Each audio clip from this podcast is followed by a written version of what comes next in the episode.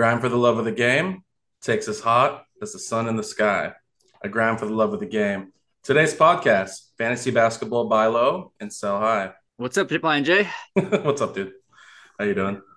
Good. How you doing? I'm excited about this podcast, man. Absolutely. I wanted to actually, just before we get into any content, I had some news and notes, some stuff I wanted to get into. But I'm kind of really craving an update on your bowling league, because we did let the people know you are in a bowling league full of older gentlemen. I have been promised a pitcher. I was told there's a photo of you and your team shirtless with your guts out. I would like to share that on the PTJ Twitter. I know Cheeseburger Andy Jokic, social media manager, quick shout out, is waiting for that pitcher as well. So we haven't seen the pitcher. Is the team still together? What's happening with this? Well, there's a lot of drama in the bowling league right now. A lot of big drama. We showed up to the last week. Okay. I couldn't believe this drama, but we showed up and there's like big hubbub. Like they're trying to decide if we're going to be able to bowl this week or not. Because we're standing there and one of the guys in my league, he got like a 70-year-old lady gave him her dad's old ball. So it's a really old ball, and he's pretty cheap, and I'm cheap too, and none of us are very good, but so he just puts two holes in it to roll, and I do the same thing, and we're standing there, and they're like, "Oh wait, you only put two fingers in there? You don't if you have three holes, like that is a brand new law that's illegal now. Like you're rolling illegally." Wait, hold on. So you're saying if you have three holes legally, it's you have to stuff all three? It is against the law to leave a hole unstuffed. You gotta stuff them all. Stuff every hole. But so you can have a ball with two finger holes, and you can have two fingers in it. That's fine. You can have a ball with one finger and play with one finger. But if you have three, you got to use three fingers. It doesn't make any sense. It's pretty dumb. It's brand new. That's a lot of trouble. It's such a pain in the ass. Who's buying a one-hole ball? I don't know. You get one. These bowling guys. I don't know, but. So they call a captain's meeting because bowling leagues are the type of thing where captains are for some reason have more authority than anybody else in some dumb reason. But so they call a meeting. They're like, okay, should we allow these guys to play, or should we vacate their previous scores, or not let them play this week? What do we do here? And there's some people raising their hand saying like, oh yeah, no, you can't play. Like, and we're like, we don't know what we're doing. Like, we're just beginners here. Like, and also we're not very good either. We're just trying to hang out. You're going to pound us either way. No matter how many holes we have, our holes will get pounded by you. Yeah, I was like, we have three holes, and like, I just don't know how to do it yet. I feel like that's like figuring it out. If you flagged an NBA player and you're like, hey, wait, it says in the rule book like you have to have two eyes open, but you're playing with one eye closed. Like that's kind of how like I feel like we're doing here.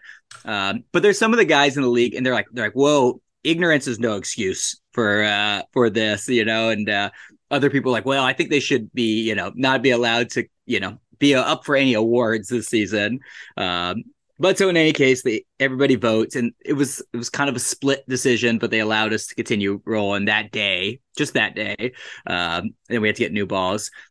But it turns out the whole thing was the funnest day of bowling I've ever had in my life, because it just freed me from pretending that I had to be like a nice person or be like like kind.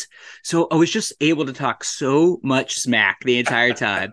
Every time we'd get a strike, you know, I would turn to like one of the guys, you know, who threw up a big stink in it. And I was like, how you like that one, Stu? You like that strike? Like, you're talking smack to old dudes named Stu. Oh man. Yeah. Yes. Absolutely. Might as well be at the YMCA locker room snapping towels. Yep. That's pretty much what it was. At one point he tries to kind of endear himself, you know, to us later. I got a strike, and he's like, oh, nice roll. And I was like, oh, you think that was a nice roll? It's because I'm cheating. That's why I got a strike. I'm cheating, Stu. I've never just got to like relentlessly smack talk like a nice old, probably like old, like insurance salesman, like 70-year-old insurance salesman like that. Funnest time ever. Had the best, bowled my best week of the season. So Stu, if you're a listener out there, tell them how you feel. We're gonna continue cheating. You know, I think we've just come up with our next spin-off pod. I mean, Flyin' J's business pod's doing really well. It hasn't been released, but it's doing well. And so now we're going to have a spinoff of your league. We're just going to release 6-minute increments. So please look forward to the next installment of Natron Clean's bowling league fiasco. And, you know, high drama with unstuffed holes. So let that be a lesson to you. If you got a hole, try to stuff it. You unstuff holes leads to high drama. Yep. Don't leave them unstuffed. Okay, so this is a fantasy basketball podcast, as you might know. Projecting the Jump, fantasy basketball podcast, PTJ. I have some news and notes, Nate, I wanted to kind of run through real quick. Actually, I sent you a screenshot of this and it inspired me to do a quick dive here. So this is about positional eligibility on Yahoo. And I'm thinking today is really based around the fact that the trade deadline's coming up and the fantasy playoffs are within sight. So everything we're going to talk about is with that scope, the buy lows, the sell highs. Obviously, be very aware of when your trade deadline is. Be aware of what week your fantasy playoffs start with all the things we're talking about today. But, you know, it's also time to start looking at your roster construction, not just build-wise as far as the categories you're trying to win, but the positions that you have. So, for instance, my team, and I think you lean this way too, I'm always looking for the next big guy. You know, I grabbed Mitchell Robinson before he came off IL the injury spot. And he put up 2 double-doubles to start. I already had Mark Williams. I have Şengün.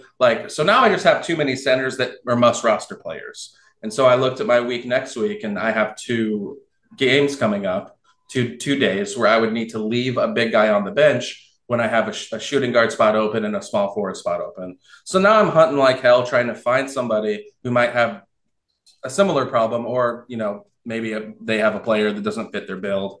So it's just a really good time to look at your roster construction, also for positional flexibility. Because, yeah, it can really be a deterrent when you're taking zeros because of the way your rosters are set up. So quick shout out to Yahoo. They actually did. Right before the All-Star break, they added a small forward eligibility to Kyle Kuzma. You know, that's a pretty obvious one. The Wizards have been starting that double big lineup of Gafford and Porzingis. So it's super rare. It's actually only happened 5 times since the start of December. One of the players I had never heard of and has an NA next to their name.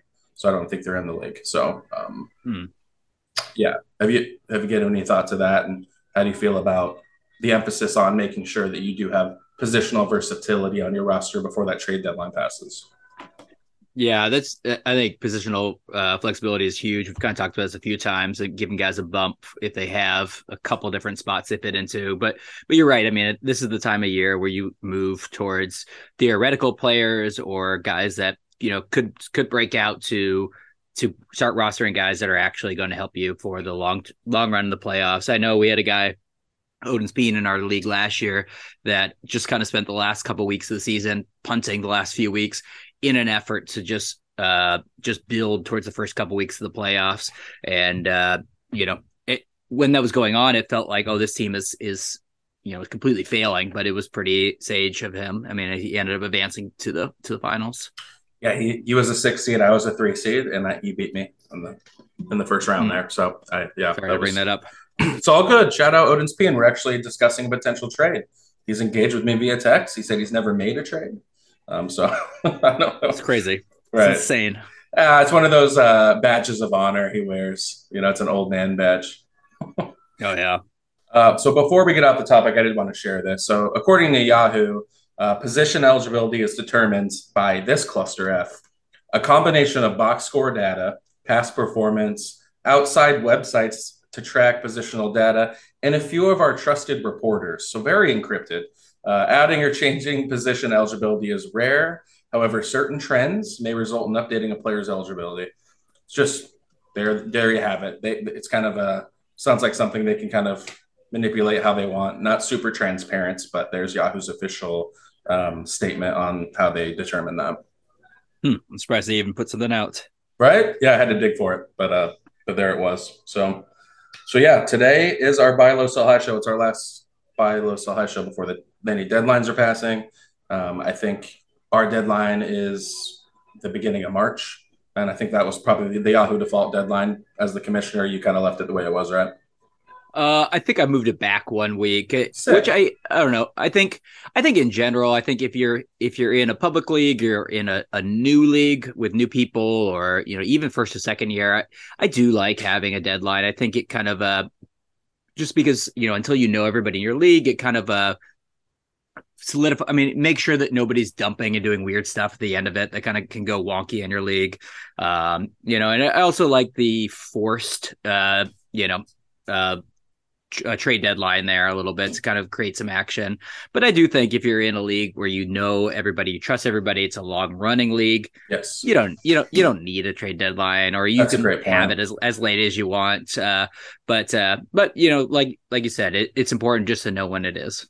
That's a really good point about, you know, if a league's been going for a long time, you can trust the people in it. There hasn't been a lot of turnover. Then you get a privilege like moving a trade deadline up. I did check real quick. So the default Yahoo Public League deadline is March 2nd. So coming up just this week. So we will get this pod out to you tonight, Sunday night, so you can crunch some of this information before trade deadlines do pass. So because this player is of particular interest to us, Natron, I'll go ahead and just throw my first player out. Yeah. So this is a buy low, and I consider this a build specialist. My first player is Jalen Green. And it was prior. So Nate and I have been discussing a trade that's really positionally based involving Jalen Green. So it's kind of interesting. So when I was going through it, here's some carrots to him. He does the default Yahoo playoff schedule, which begins March 13th. So that would be week 21, 22, and 23. Jalen Green does have a 4-4-4, which I'm revealing to you. You probably already knew that. Yeah. So he has a 4-4-4, which is, you don't want to overrank, and, you know, if you listen to Josh Lloyd, he'll say, you know, if, you know, the quality games aspect, meaning like 3 of the 4 games are on very high volume days. If you have a fringe player, and in certain leagues, Jalen Green might be a player you might bench if you have, you know, a couple guys you got to decide between. So maybe look ahead if you're doing something like planning for the playoffs, take a look at where those games fall. You know, it's a lot of extra work to do, but maybe make a quick little chart of, okay, on Wednesday, I do have 2 extra guys. And on Thursday, you know, there's a Tuesday, Thursday back-to-back of a player that I could get in instead of that guy. So you can plan ahead a little bit. So long-winded way of saying don't overrate the fantasy schedule too much. But this is kind of my thing on Jalen Green. If he doesn't fit your build at this point, which is really punt, field goal percentage, and turnovers, I think you should try to move him prior to the deadline. If he fits your build and you don't have him, check with his manager to make sure he fits theirs. I think a Jalen Green trade is one that can be advantageous to both managers in many leagues. So there's other players out there like that, but he really screamed out to me. There's a chance that he could really go on a tear down the stretch. There's also a chance that the Rockets will find ways to you know, have him missing games randomly. So maybe if they want to match the Spurs on creative tanking, then he's a risky one, but at the same time, you might be able to get him for a very reasonable price if he doesn't fit the build of the manager who has him. So as the, you know, Jalen Green manager yourself, how does that hit you? And where are you out on where you could see it going? What's the range of outcomes for Jalen Green for you? Yeah, I've rostered him all season, and I've kind of always thought, like, because his ranking is so low, because the things he does poorly, he does very poorly, that it kind of torpedoes his ranking. So when you're making a trade, he doesn't look as good on paper, even though, you know, and I don't have his numbers right in front of me. I mean, he's averaging 22 points a game, 4 and 4. I mean, and he's putting up these giant counting stats, which are really strong. But so I think, in general, you're right. I mean, if he fits your build, he's a sneaky, fantastic player for your build. But if he doesn't fit your build, then he's torpedoing you. Yes. So I do think he's the perfect player to look at for your trade and evaluate. Does he fit on my roster or does he not? As somebody who loves watching horrible Rockets games and somebody who loves fantasy basketball, I just want to see Jalen Green on the right roster before deadlines pass. As a purist, you know, let's get this guy on the right roster. We don't need him torpedoing. You don't want him hurting your team. So if he is hurting your team, find the guy who would benefit from the increased usage, but hit with the deficiencies that he offers and field goal percentage. And turnovers. And I'm not worried actually about them sitting him, just because they're Well, you know, in general, I mean, it's kind of interesting looking at the whole NBA landscape. You know, there's these five teams that are right down there at the bottom, and the Rockets have been so bad playing all their guys. That's what I think. That and now that they've evened out the odds, the bottom four all get the same odds.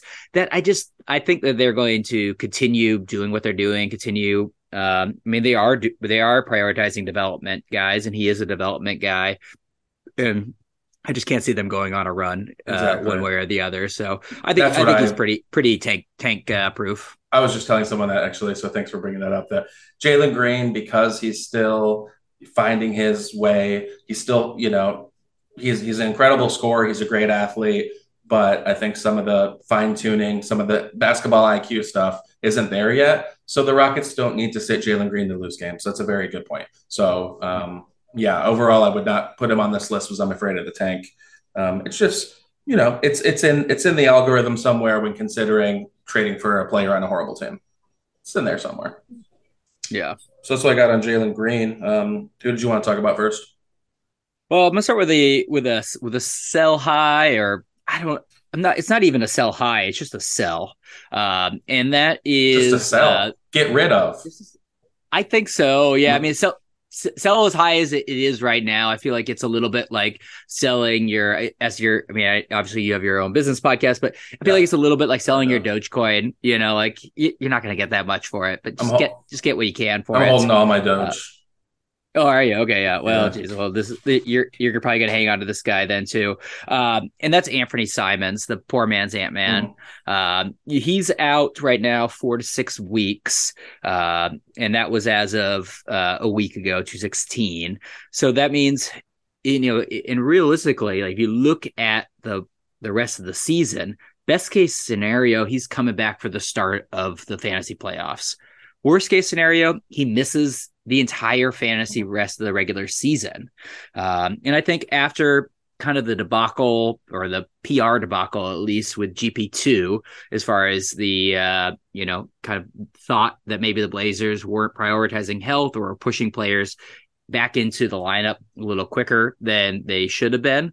I think that the Blazers are going to be extra careful bringing him back along.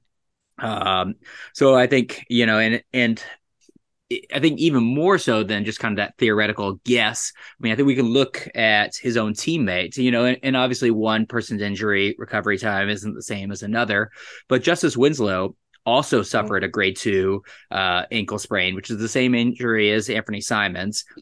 He's been out since December 21st, which that's really been lingering. Weeks. Yeah, good reporting. Yeah. Good reporting. I mean, not all our bodies are made equal, but it is the same training staff, so that's interesting.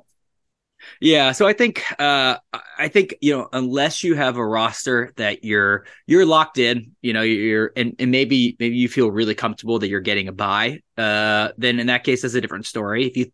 Then you can kind of think, okay, well, maybe he'll come back. But I think unless you're in that scenario, I would investigate whether you can get value for him at this point, just because you may be sitting on a goose egg, and even worse than the goose egg, you're looking at somebody that's probably taking up an IR spot for you, which is really valuable.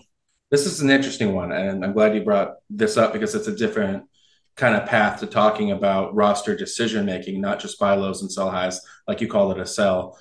So I actually do have Simons in my public league, and this really depends on how your injury slots are stacked up.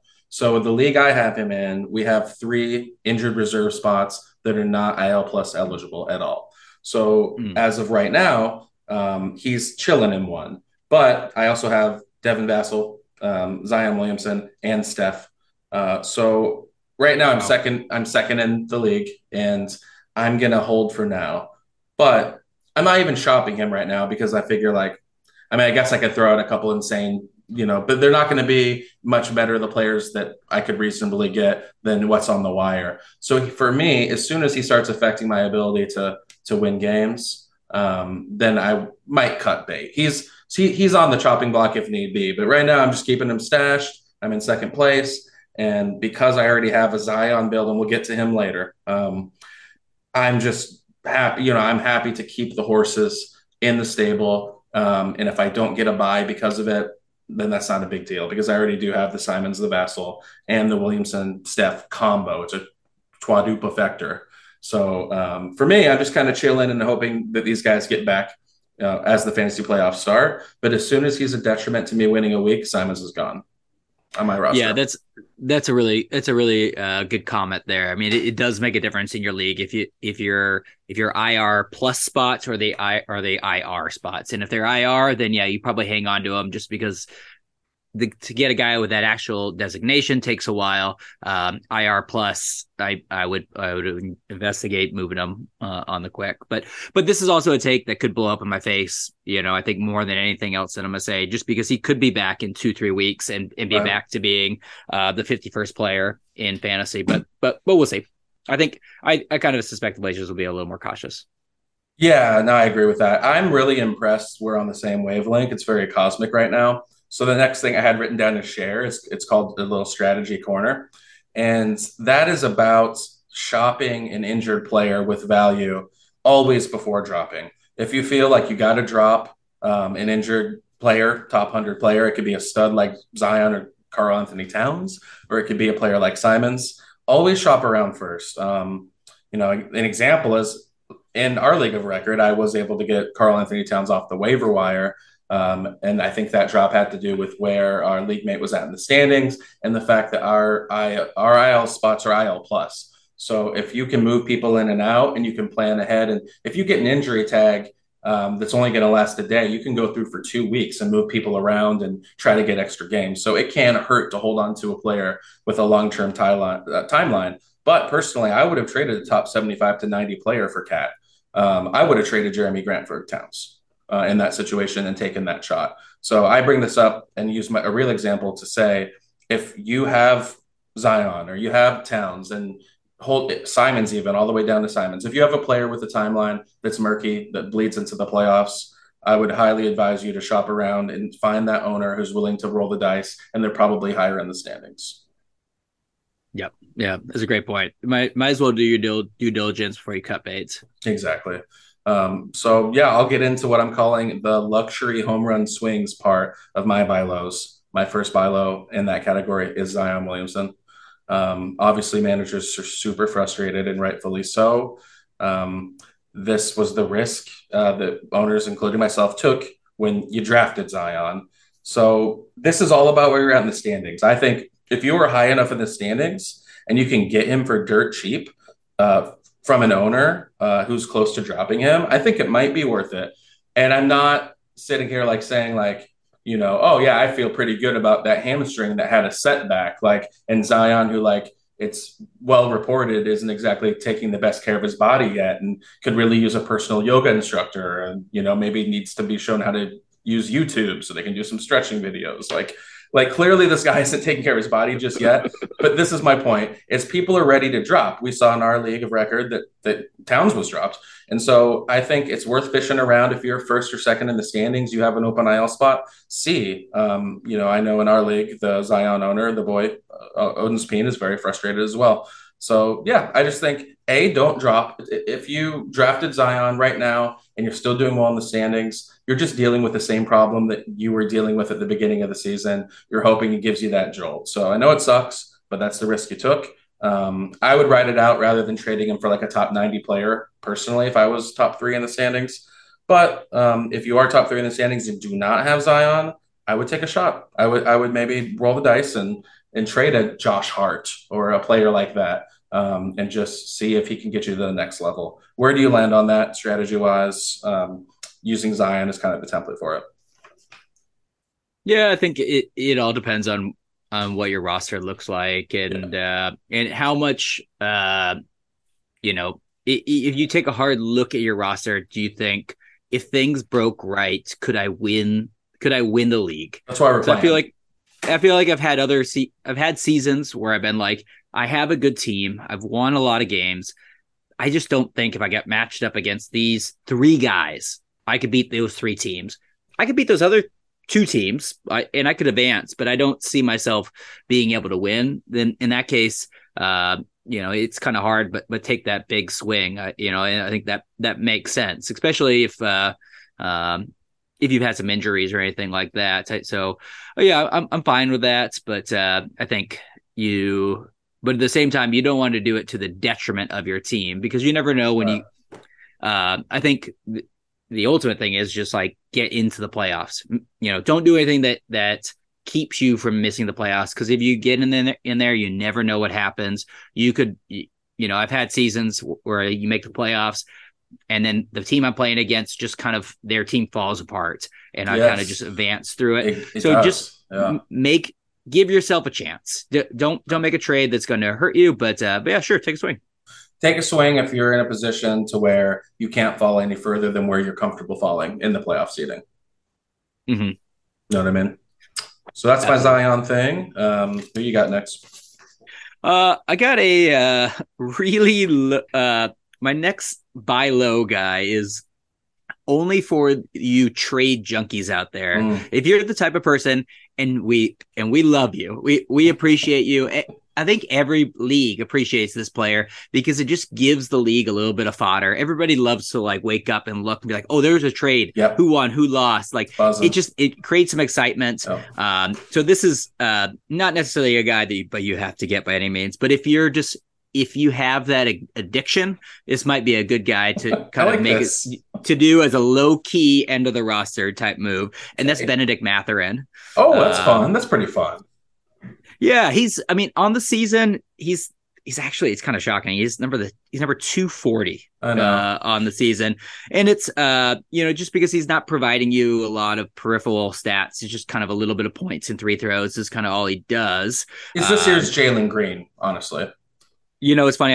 I actually had that written down here as well. Nice. So I'm glad that you brought that up. Yeah, same wavelength there. But yeah, so I mean, the Pacers after an awesome start are 26 and 35 right now, currently in 12th place in the East.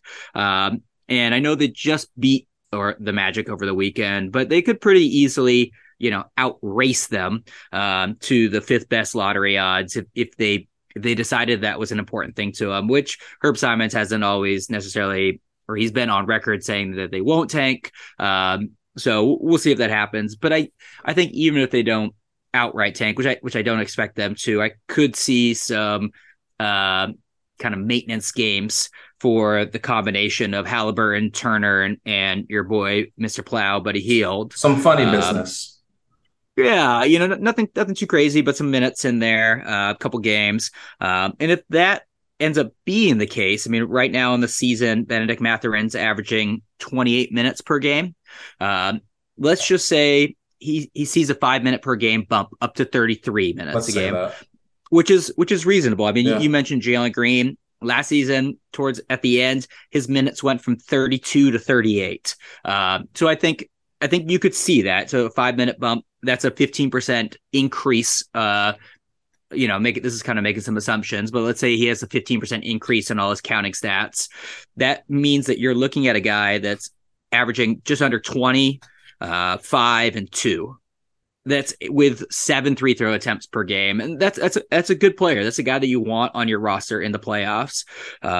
So I think that's, it's somebody to if you want to make a move, you're talking about trading end of a bench guys around. If it doesn't work out, you cut them, and it's no big deal. This is such a good one, and it's really thinking about, okay, the Pacers are on the silly season bubble. They are right on the outskirts of entering that race, and you are right to say that the owner in the past has said that he doesn't want to do that. Carlisle definitely doesn't want to do that, but doesn't mean they won't head that direction. Then I've pulled up Benedict Mathurin, and I'm going to make a live offer right now. So he actually is. Benedict Mathurin is number 79 overall in 9 cap the last 2 weeks. His efficiency is getting better, man. He's shooting 52% from the field, 83% from the line, and under 2 turnovers a game for 2 weeks. Yeah, that's great. I mean, right. His free throws are elite. I mean, he actually, it's weird for a rookie, but I mean, he's averaging 6 free throw attempts per game at 83% shooting. I mean, that's really helping you win a category. Yeah. Mathurin was kind of your preseason guy. I think that Keegan Murray was mine. They both had pretty solid rookie seasons, not spectacular, but at times they've given you top 40 production for a couple weeks. Right. Yeah. So pretty nice. Okay. So my next player in Natron Clean is the second player in the luxury home run swings category. It's a player I put a lot of time researching into for personal selfish reasons, and that is Karl-Anthony Towns. Karl-Anthony Towns is the second player in my luxury home run swing buy low. So it's very similar to Zion. I feel like if I could get him for a Josh Hart. Josh Hart is insert player A for somebody who's like pretty much must roster, but it's not going to hurt to lose them. But somebody else might really want that player. That could really help fill. Yeah, it's like replacement player A. Right, exactly. Like Jeremy Grant's at the very high end of this list. Josh Hart's towards the bottom, and there's some players in between. So personally, this is my philosophy. I would rather be a 5 or 6 seed entering the playoffs with a Cat or a Zion return looming than have a bye with a Grant or a Hart. And that's just how I like to play. I play to win titles, and I'd rather have a shot to win a title if I feel like that's going to put me over the top. And then if that goes wrong, then just lose in the first round. I mean, that's how I feel. I like to fill my trophy case. So for me, I feel like Karl-Anthony Towns was a great gamble, and I'm glad I took that gamble. And if it doesn't work out, if I get to the second round of the playoffs and, he's just not playing yet, peace. But like, it felt good that I took the risk. And that's my philosophy is like, I feel good when I take a measured gamble. And so I think for a lot of people that could be the same thing. So let's get into the injury piece real quick. So the initial report had Towns out 6 to 8 weeks with a grade 3 calf strain. That time was obviously past, and I kind of read up on it. That was a very low prognosis for a grade 3 calf strain.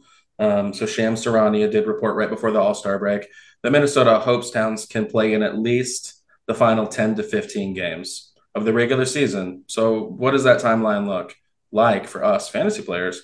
If he returns at the beginning of that timeline, 15 games remaining, that's actually March 10th, which is right before the start of week 21, which is the default round 1 playoff schedule for Yahoo. So you're getting them for all the playoffs at the best case scenario, according to the Shams report.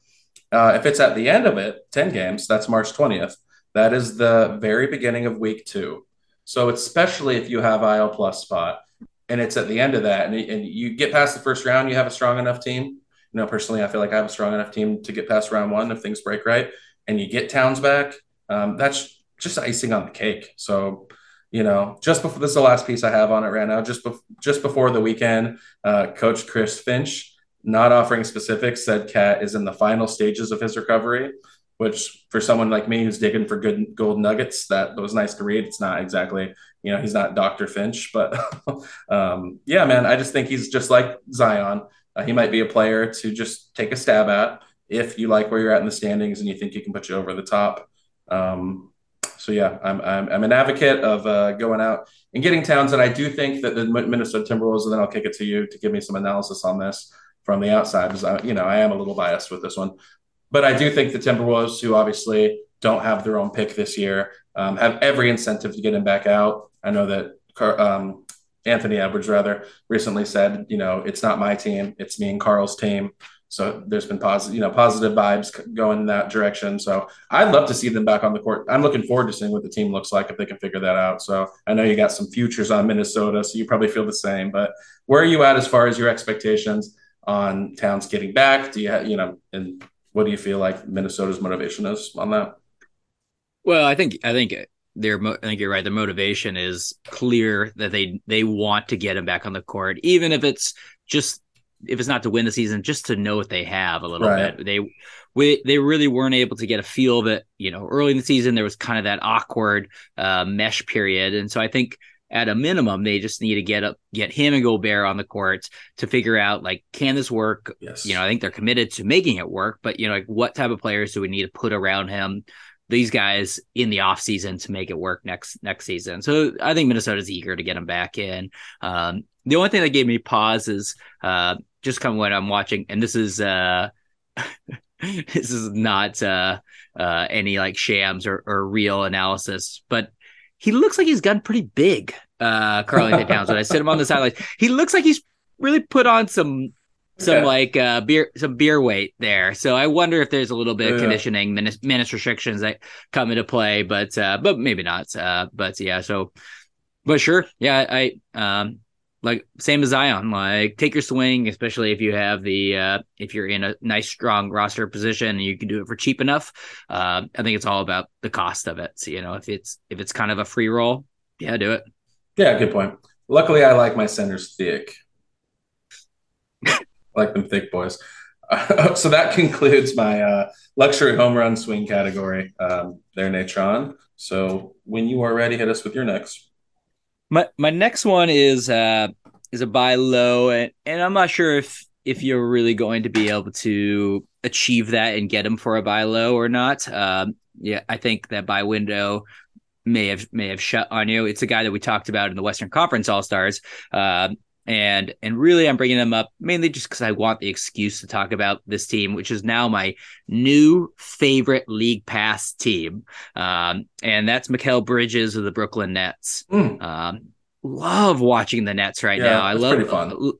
It's fun. They just have that egalitarian way they play with just the sharing of the ball, the passing. Just, I mean, it's just this kind of whirlwind motion a little bit that's kind of looks like a supercharged college team out there. Agree. And you know, and obviously everybody saw right before the break Mikal Bridges going off and looking like young Kevin Durant's out there. Oh, love that, man. I tried to get him after that trade. People were inviting, they went to see what they had, but I was sending some generous offers on all my legs. Yeah. I think, I mean, I don't know if you're going to be able to get him just because he's raked. I mean, his ranking is so high, as we went over in the Western Conference one. We both were in agreement that the ranking was a little inflated. But I do wonder, I think it's worth checking in with whoever rosters them in your league. You may not, just to see if maybe he thinks Bridges is a sell high. Right. Which is reasonable. I mean, it is. You know, if I was thinking that, I think, okay, we just saw the best game of his career, and then everybody's been marinating on that a little bit. I'm gonna sell high on him, and so I'm just kind of here to say that, you know, I don't think he's a sell high. I'm only saying that I think what we've seen over the last week, which is him averaging 25, 6, and 3 with 2.3 sacks since he got to Brooklyn, is a little inflated, but not too much. I think it's a little bit closer to reality. I would say throw out an offer. You know, worst comes to worst, you don't get him. So if we're thinking about his value and say we're putting ourselves in the mind of somebody who views him as maybe a sell high, if you thought he was a sell high, like how high are you trying to go? Like say you were really good in stock, doing pretty well in stocks, and you were looking to solidify scoring and field goal percentage. Would you trade Bridges for DeMar DeRozan? Is that a good target? Or is that just a little too high? Like what are we looking at? No, I think that would be a fair trade for both teams, just because the nice thing is you're talking about a guy that has certain specialties. And so I think if you're trying to trade for Cross, you're trying to trade for a different position, that opens up a lot more range of players that you can get. I think it would be a little bit harder if you're looking to trade for a similar-esque player. You know, you're looking to trade him for a Desmond Bane. I think that would be a difficult move. I don't know who would bite on that one. But I think they're so similar, too. It's kind of like why you wasting your time with that. Right. It's, yeah, you're kind of trying to pull one over the other guy, and I don't know who would win that one. But similarly, to finish out the Nets here too, I also like what Cameron Johnson has been doing for them as well. It seems like of their four glue guys, as we brought up in the past, it's pretty clear at this point. Cameron Johnson is the number two, looking really good with 15, 4, and 3 since he's been to Brooklyn. And I think you can pretty safely cut or at a minimum, just like stream for steals and blocks, Royce Freeman and DFS. I think those guys are pretty safe to cut bait at this point. RIP to two Hall of Fame glue guys. We know you'll be back. Mm-hmm. It's only one season. It's a long road to hoe for two of our favorites, but you know, it's interesting. We were thinking about those sort of one-for-ones. It kind of bridges into my next category, which are trade sweeteners. You know, they're obvious, but still check sell highs. And these players coupled with another player can get you that target you're looking for. So my first player on that list is, I sent you a screenshot of this, is Derrick White. I think Derrick White is a classic sell high. He's pretty obvious. So he's best when stirred, like at your favorite cocktail. You mix them in a 2-for-1, you know. And just for a specific example, I was looking through trades, and I actually just made a trade in my public league, which I sent you, where I needed some help at the guard position due to some injuries, and I wanting to sustain my 3-point production and my assists and my points. And I had a glutton of centers, so I took Derrick White just, about 5 days ago, I think. Derrick White and Clint Capella, and I turned that into Fred VanVleet, which for me, I feel like I won that trade. And, shout out to Chris's crazy team in my public league, because he won our last trade when he got Beal for Franz Wagner. So even that out. And a little strategy corner. He beat me in that trade is the way it's played out. So I was like, this guy's going to think he's getting one over on me again. He's not going to do his research. And so I did. I don't know the guy. It's a public league. So if somebody ends up winning a trade against you, I think it actually gives you an advantage in the next 7 negotiations. That's a little bit of psychological corner, just a little psychology to it. Yeah. Huh. Yeah. That's an interesting idea there. Yeah. I mean, you're right. It's, Derrick White clearly is at his maximum value right now. I mean, it's unlikely he's going to go through another stretch without Jalen Brown and Smart out of the lineup. I mean, he was on fire right before the break. So he clearly is at the peak of his value. And if you feel like somebody doesn't realize that, yeah, sure, trade him. I mean, Brogdon's the same way too. He's kind of probably near the peak of his value.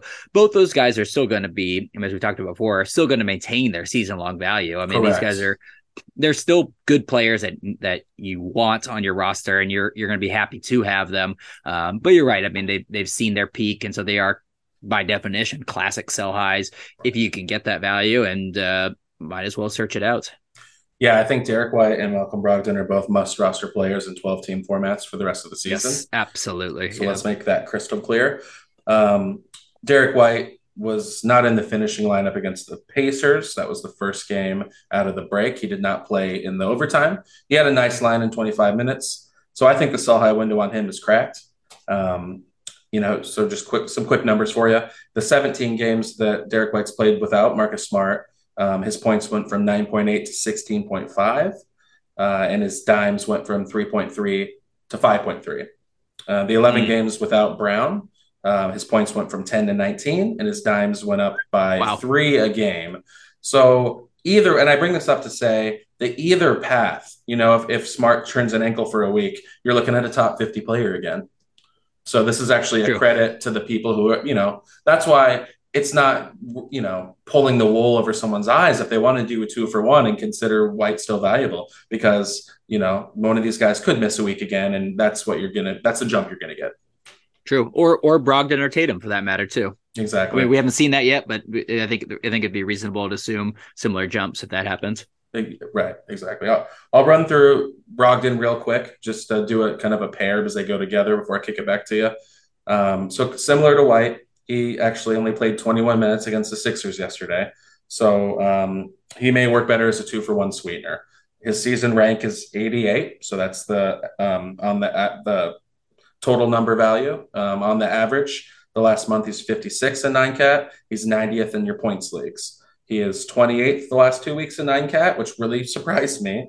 And he's 49th in your points leagues. So people who are pretty glued to the ranks, again, that's why you want to throw them in a sweetener, because when someone's focused on the other player they really want to get, and they're like, and this other guy's still killing it. Like, I know so-and-so came back, but like, look at those numbers. That's how you get a nice 2-for-1.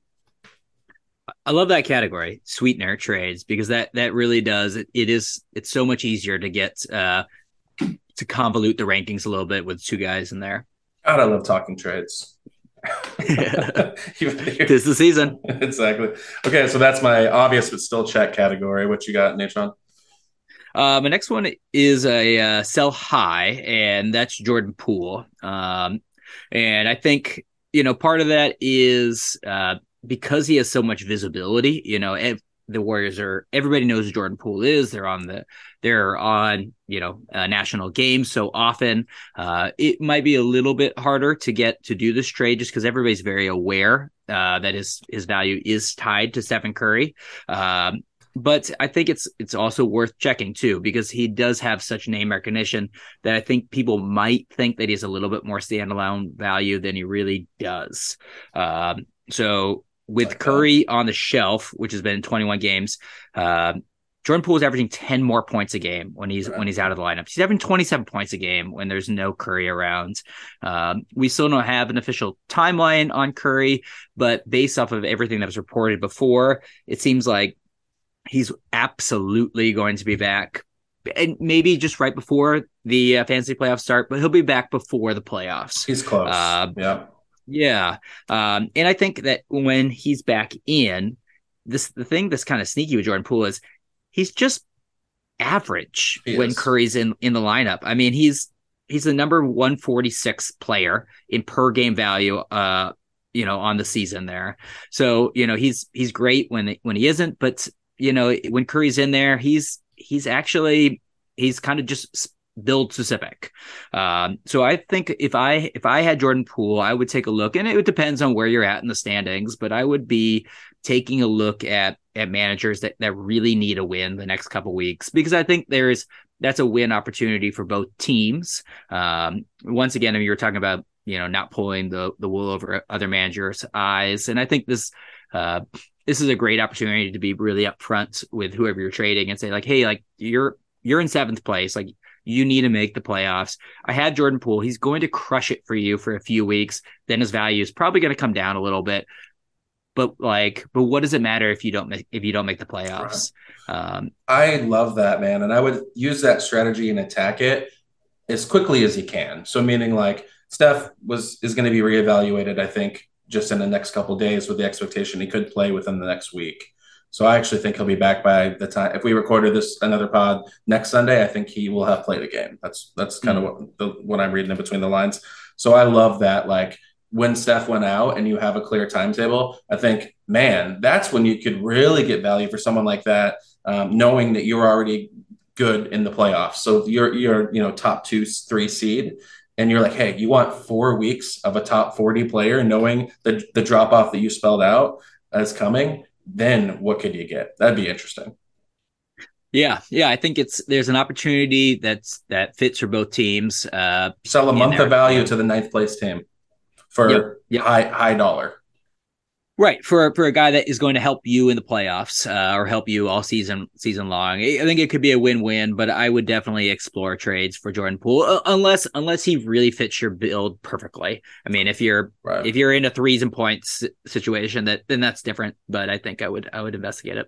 And I've loved him again as the rare handcuff in basketball to Steph Curry. If you're the Steph Curry owner, like, I wasn't able to get Poole in the league I have Curry. I made a couple offers. I offered Simons at one point. That didn't work out for me. I thought that was a really fair trade for them, but Poole just has that name recognition. Right. It's the public league, so I have no idea what his alliances are, who he's a fan of, but I thought that was a very fair offer. But I like the idea of, if you have Steph and he's going to get some maintenance days, you want that spike to be on your roster when Poole gets that, steps back into the role.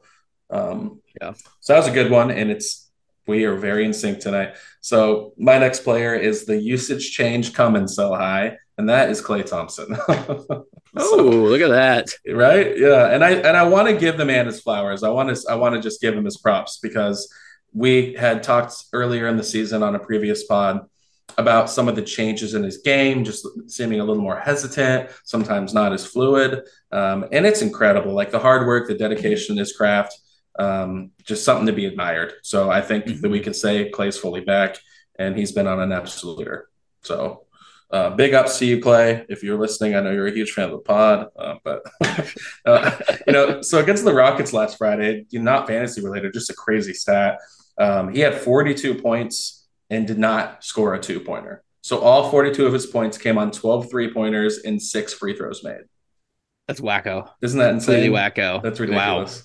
So, like, hey, man, people love Klay. He's super fun. But I think he's sell high. Same deal as Poole. You got Curry coming back soon. So Klay Thompson, in the games without Steph Curry, that's been 16 of them, he's giving you 26.7 points a game, 4.3 boards, and 2.6 dimes. And when Curry's in the lineup, actually don't have the sheet here, but that's okay, because I remember it. I think it was 16.3 points. And then the rebounds tick down a little bit. The assists are around the same. So it's the same drop. You're dropping 10 points. That's the thing here. Poole and Klay, they're losing 10 points a game. So all the same analysis that Natron gave on Jordan Poole does apply. But somebody might really want what he does. I actually made an offer to Odin Spine today, offered him Jeremy Grant for Klay Thompson on the positional difference. And if you're getting 16, 4, and 2 from Klay Thompson, Jeremy Grant might be a better player to have, just, you know, in a vacuum. Yeah. But, yeah, so, you know, again, it's a good chance to see. Maybe somebody still wants what he does, and they're like, I know that he's going to take a bump, but – you know, the Klay factor, just like the Jordan Poole factor, it gives him a little extra carrot in the value there in negotiations because he's on national TV all the time. He's an easy guy to root for, not Poole. I think he's kind of a doofus, but Klay is for sure. Same. Right. Mm-hmm. So yeah. So just a shout out to Klay. It's been incredible watching him on this run. He's had two 42-point games in the past week or so. So yeah, just I've put him on the usage is about to change sell high list. Yeah, that's a good category. Yeah, and I think Klay and the next guy I'm going to talk about are both from the Northwest. And so I think just want to take a quick pause and talk about how I think as Northwest guys, they probably are really big into Steel Bridge Coffee. Hell yes.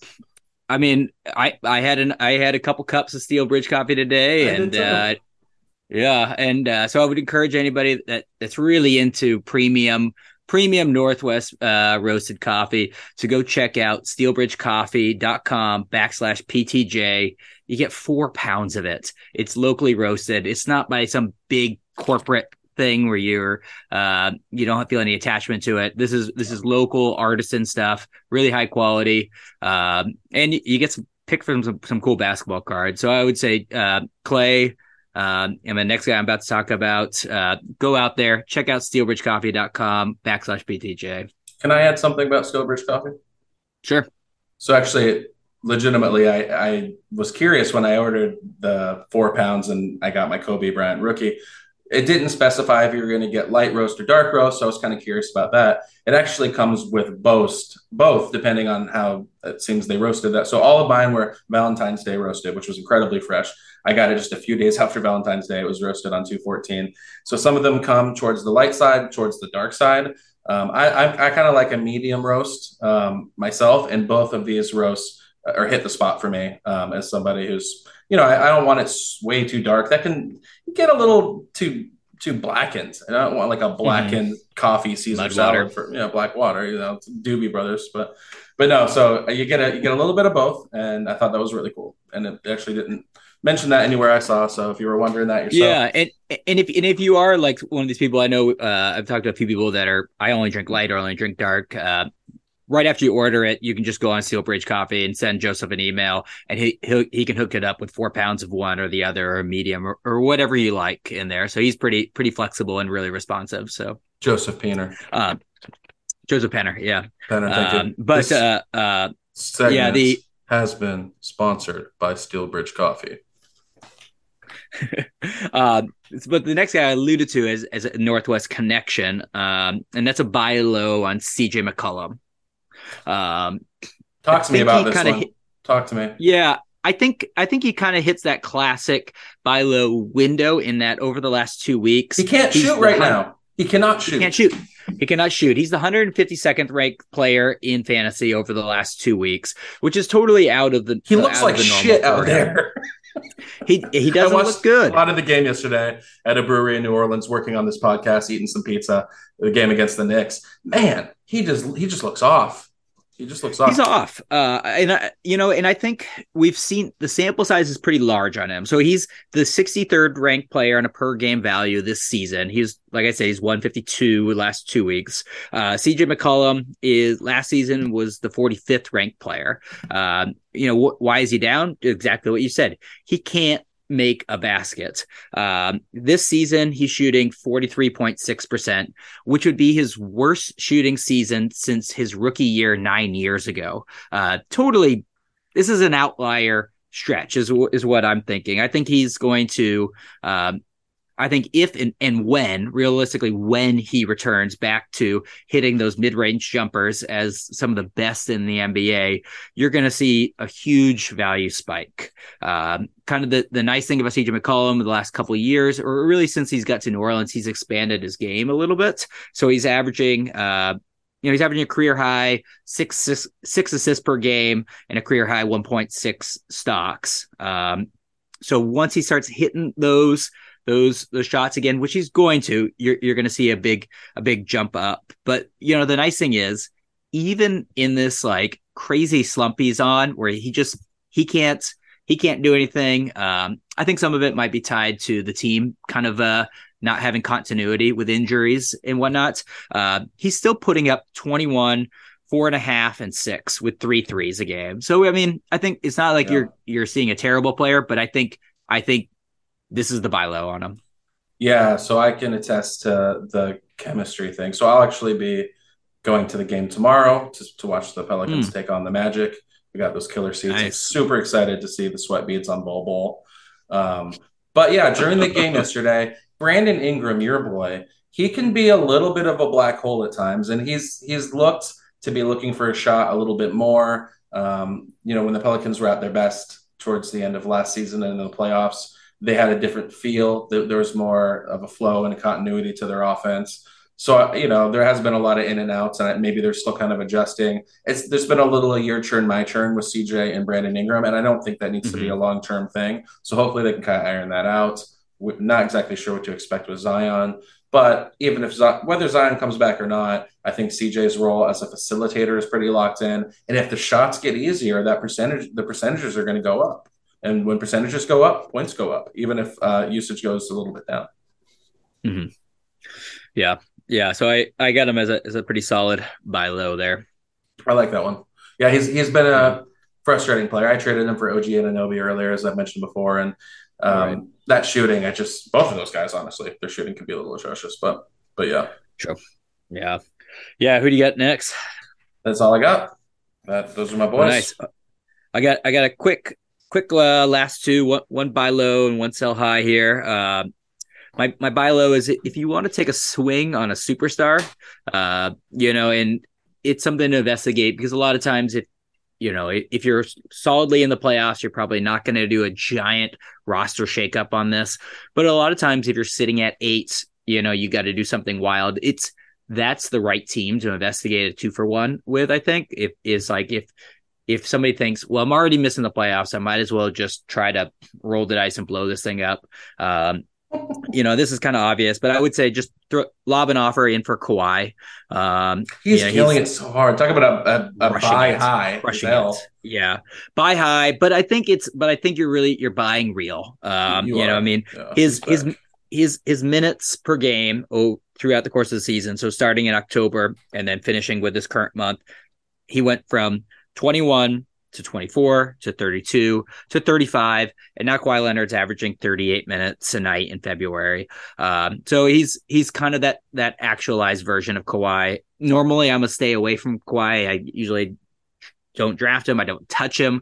But I think looking ahead to the rest of the season, he does have one back-to-back in the playoffs, but his back-to-backs are mainly behind him. So I think you should see a lot of minutes played going forward. All that rest, being load management king, it's paid off for this stretch.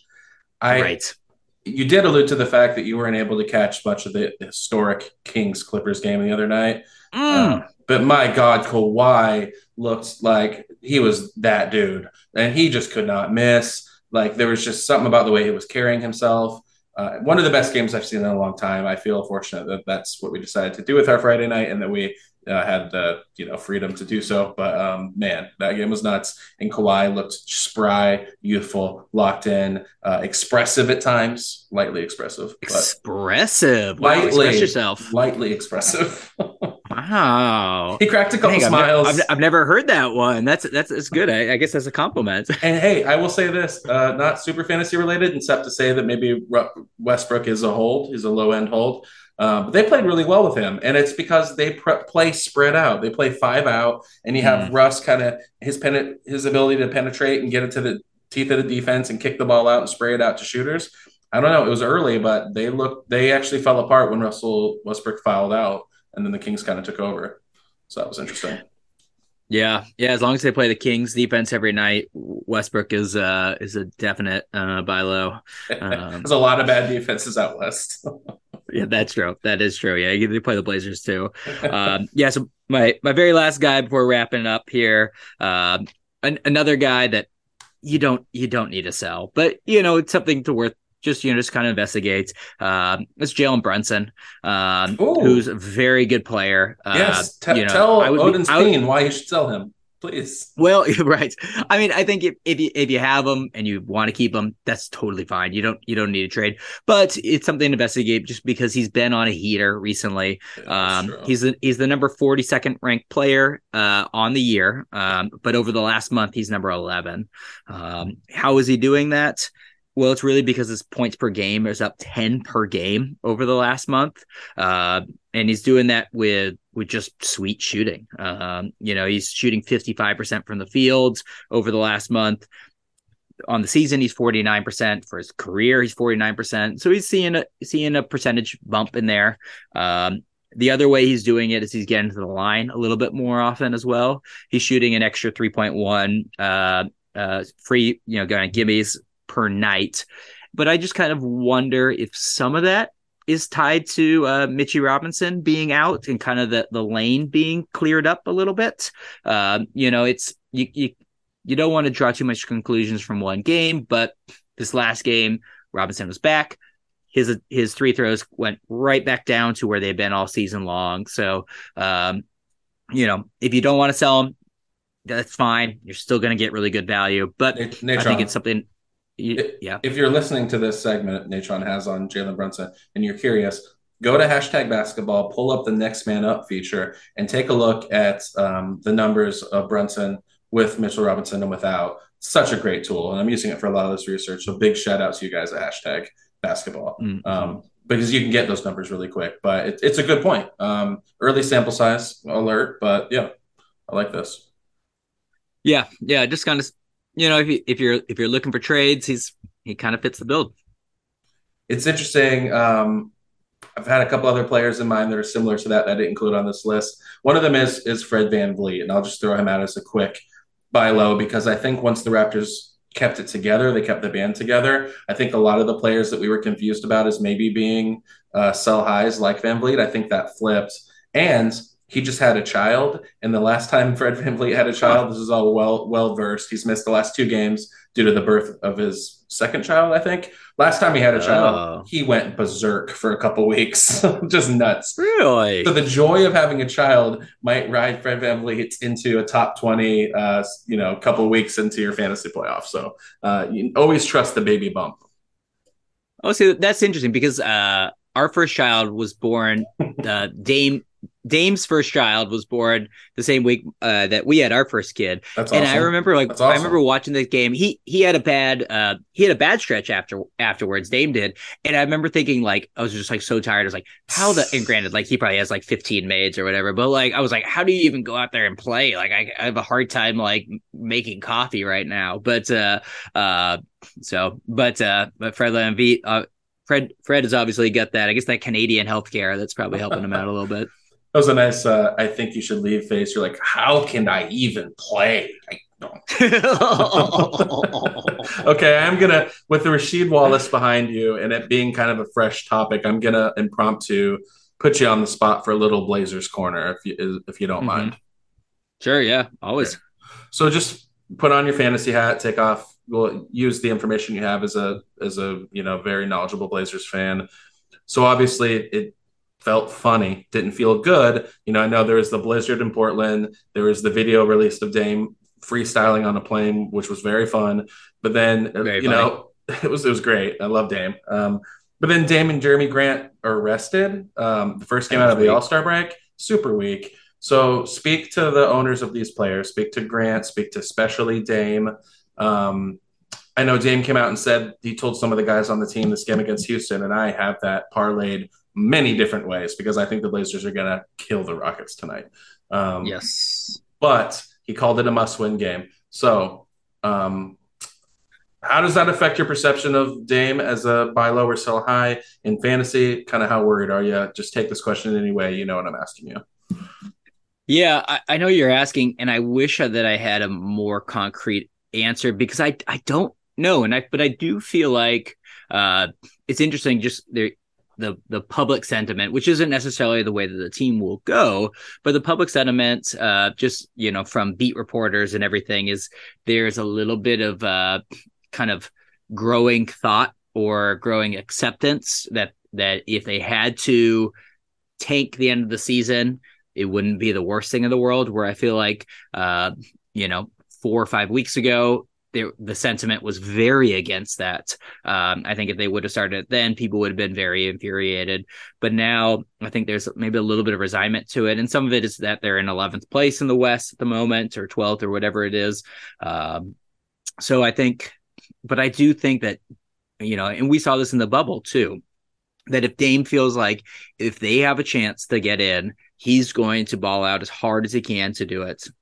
So I think that as long as he's on the court, which he seems, everything he's saying seems to say that he wants to be. Right. And I think that the Blazers realistically, you know, I think you could make an argument for both ways. The roster isn't good enough to compete in, you know, to win a title at the moment. But I think at the same time, they have a lot of incentive to win as many games as they can the rest of the season. And that, the reason for that is Jeremy Grant, because Jeremy Grant is a free agent after the season. Right. He could leave. And if he leaves, that team is all of a sudden is no longer any good at all. So I think this is kind of they need to prove to Jeremy Grant that, hey, you can win here, because he's on record saying, all I want to do with my next contract is be someplace where I can win. So I think the Blazers, I think it's important to them to show that he can do that here. So I wouldn't be afraid for trading for any Blazers at this point. I wouldn't, pile up any Shane Sharp stock or anything like that, because I don't think that's going to be fruitful. I think, I don't know how good they're going to be, but I think they're going to try to win. Very well vetted answer. Good on you, buddy. I appreciate that. Let me rephrase it in one very specific way. Say you are in first place in your league and your best player is Damian Lillard. What's your level of concern that you will be the best team throughout the fantasy playoffs? I wouldn't have any concern. Okay. I really wouldn't. I think you never know. You never know what's going to happen in the playoffs. And just like we talked about in the lead up to the trade deadline podcast, or maybe it was a few weeks before that, it's hard to make guesses on what's going to happen. But I think in general, I mean, we're talking about the Blazers here and kind of projecting, you know, who's going to be on your roster. But it's a great question in general, because I feel like there's been quite a few seasons in years past, and maybe you've had a roster like this before, where you're sitting really high in the standings, and you kind of take that hard look at your team and you think, I got a lot of guys on bad teams here, or that could start tanking it. Yes. I wonder, like, even though I'm in second place, I'm not sure I can win it all. Like, I think maybe once the playoff starts, I'm going to have the 11th best roster. But I think it's weird because there's so much continuity this season, or teams are not continuity, but teams are kind of locked into their trajectory a little bit. That I think that the tanking teams are the tanking teams, and everybody else is the playoff or the play-in chasing teams.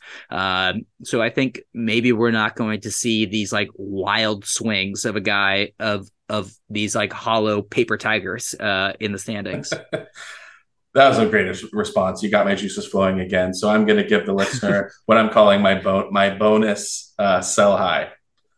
Nice. All right. Shea Gilgeous-Alexander. Yeah. Listen, man. And I got to give a shout out because this was inspired and I was thinking about it, but Jonas Nader, he worked for NBC Sports Edge for a long time. Not sure if he's there anymore, but he's a great follow on Twitter. So he tweeted last night, it's almost March, and just like clockwork, Shea Gilgeous-Alexander's ankle is starting to hurt. He's missed 2 games. So Odin Spine, shout out in our league of record. Like, I'm sure you're sweating it a little bit. So just kind of interesting. Sometimes these takes take a while. Mark City's got them. Thank you. Thanks for the correction. That was last year. Mark City does have them. He just picked up Malik Monk.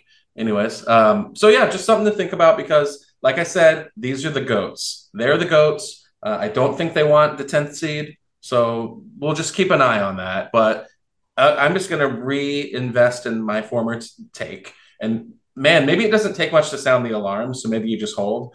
I wouldn't sell crazy high, but I don't know, man. Like, if you got a really strong team and say Shea's your fourth best player, if you can turn him into a player of equal value on a team that has every incentive to win, I would consider it.